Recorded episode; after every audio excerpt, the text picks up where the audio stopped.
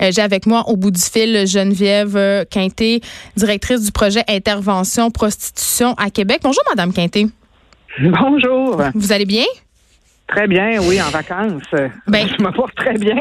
Je voulais vous remercier. On vous a sorti de vos vacances, mais je pense que ça vaut la peine parce qu'on a beaucoup parlé, évidemment, de prostitution cet hiver ici à Keub Radio et aussi aux effrontés. Il y a eu des événements de l'actualité, évidemment, qui nous ont amenés à le faire. Et je suis toujours assez partagée sur l'attitude à adopter, si on veut, à mon opinion, par rapport à la prostitution. Tu sais, on sait que c'est quand même un débat qui divise le milieu féministe. Il y a des abolitionnistes, Il y a des gens qui sont pour ça.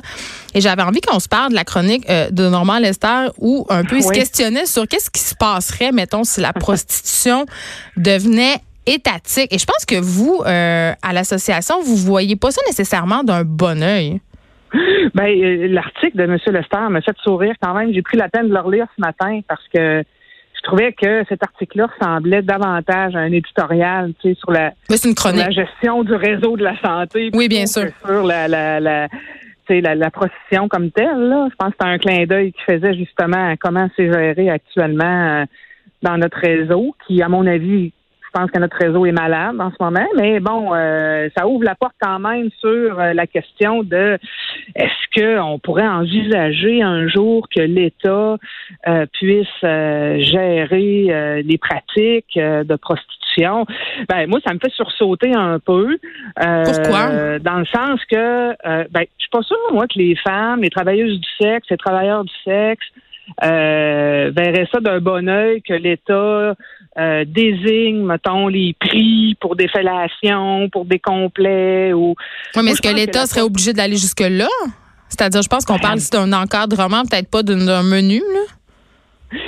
Dans les types d'encadrement qui existent en ce moment, parce qu'il y a quand même plusieurs types d'encadrement. Il y a le cadrement que le Canada a opté, qu'on appelle l'approche nordique avec la criminalisation de l'achat du sexe.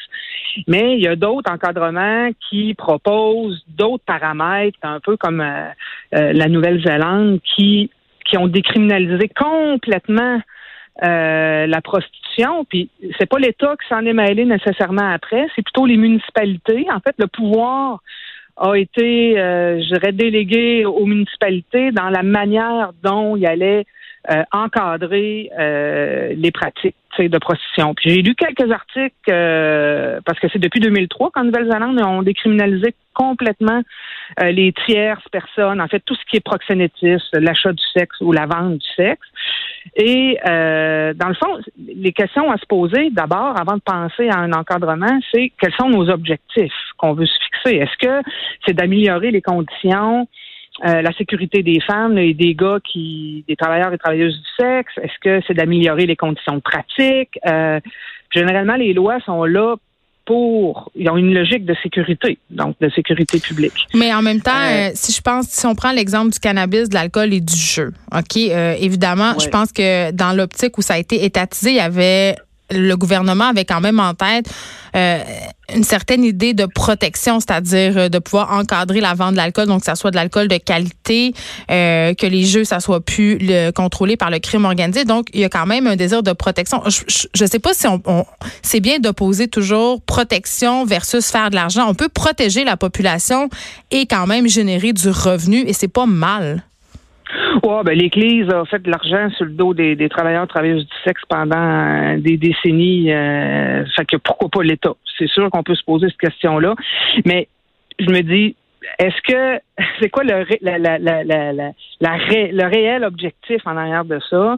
Puis comme je vous dis, parce qu'avant de donner d'accorder cette entrevue-là, j'ai quand même pris la peine de discuter avec certaines travailleuses du sexe qui sont proches de moi. Puis ils voyaient cette avenue-là comme un peu hypocrite, tu sais, de la part de l'État. C'est-à-dire? Ils disent là, on est criminalisé, on est marginalisé, on est stigmatisé au coton, tu sais, parce que dans le fond, la plus grande conséquence de la prostitution, à mon avis, c'est la stigmatisation. C'est que ces filles-là sont vues comme des pupes, sont plus vues comme des femmes nécessairement.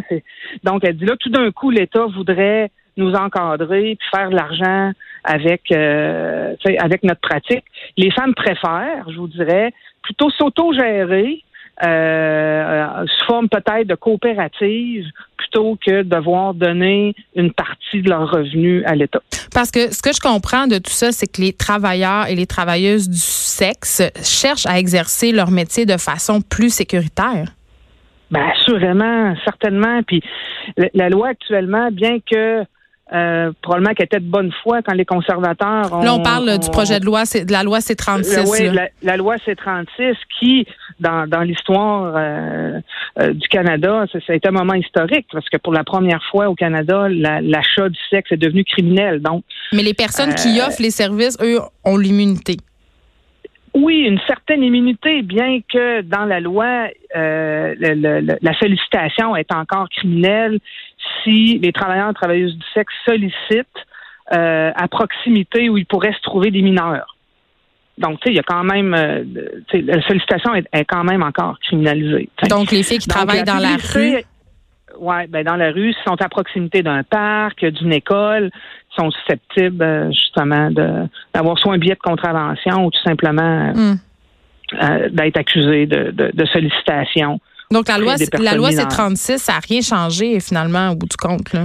Ça n'a rien changé, ni dans l'application. Je vous dirais que l'énergie a mis bien plus à la traite des humains à des fins sexuelles aussi ou à des fins domestiques, tout dépendant. Mais puis ici à Québec, on a la chance d'avoir une unité en exploitation sexuelle au service de police de Québec qui travaille énormément et il y a énormément de dossiers d'exploitation et de traite de personnes actuellement.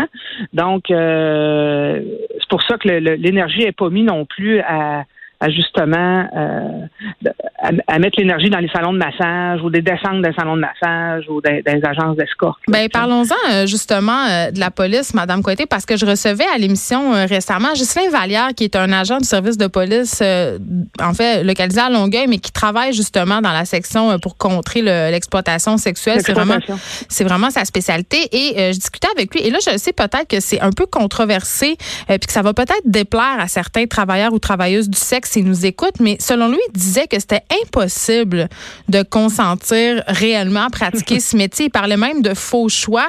Il dit que c'est à 100% toujours de l'exploitation. Vous, c'est quoi votre position par rapport à ça?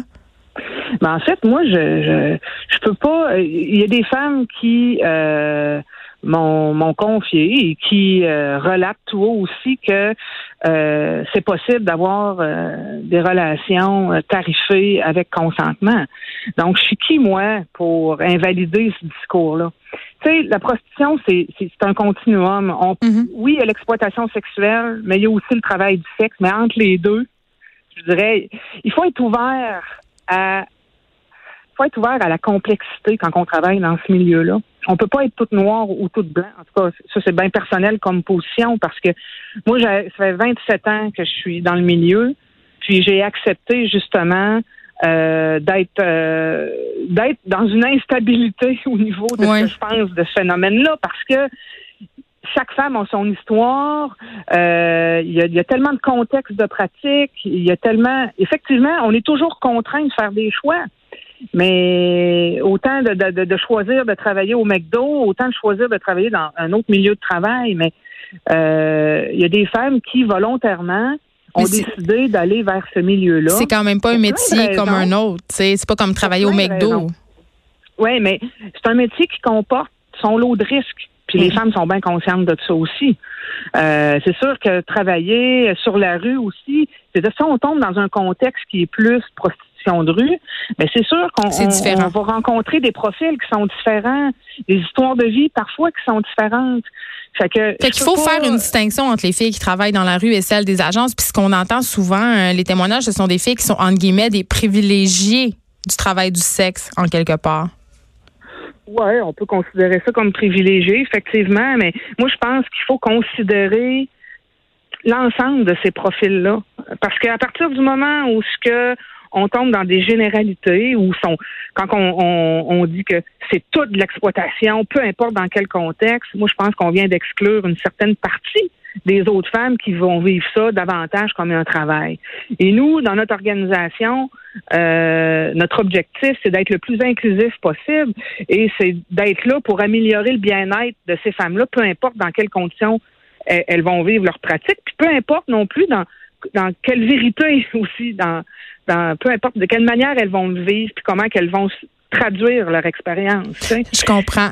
En terminant, Geneviève Quinté, est-ce que, oui ou non, finalement, la prostitution étatique serait une bonne chose? Ah, non. Ben, moi, je terminerais, Geneviève, en disant que moi, je préfère que le ministère de la Santé et des Services sociaux demeure dans la posture qu'ils ont en ce moment. Donc, la posture qu'ils ont, c'est de financer des organismes communautaires qui offrent des services à ces gars-là, à ces filles-là, qui sont dans les milieux, afin de s'assurer que ces femmes-là, entre autres, aient tout le nécessaire pour pratiquer dans des conditions le plus sécuritaires possible, soit en mesure d'avoir accès à un réseau d'aide psychosociale si ces femmes-là ont besoin aussi de verbaliser l'expérience qu'elles sont en train de vivre. Moi, je préfère que l'État demeure dans cette posture-là, à mon avis. Donc, qu'on déstigmatise et qu'on s'assure que les travailleurs et travailleuses du sexe puissent exercer leurs fonctions en toute sécurité. Oui, puis qu'elles soient reconnues comme des femmes à part entière. Ah, et des hommes, évidemment. Merci, oui. Geneviève Quinté, de nous avoir parlé. On rappelle que vous êtes directrice du projet Intervention Prostitution à Québec. On s'arrête un instant. De 13 à 15, les effrontés. Keub Radio.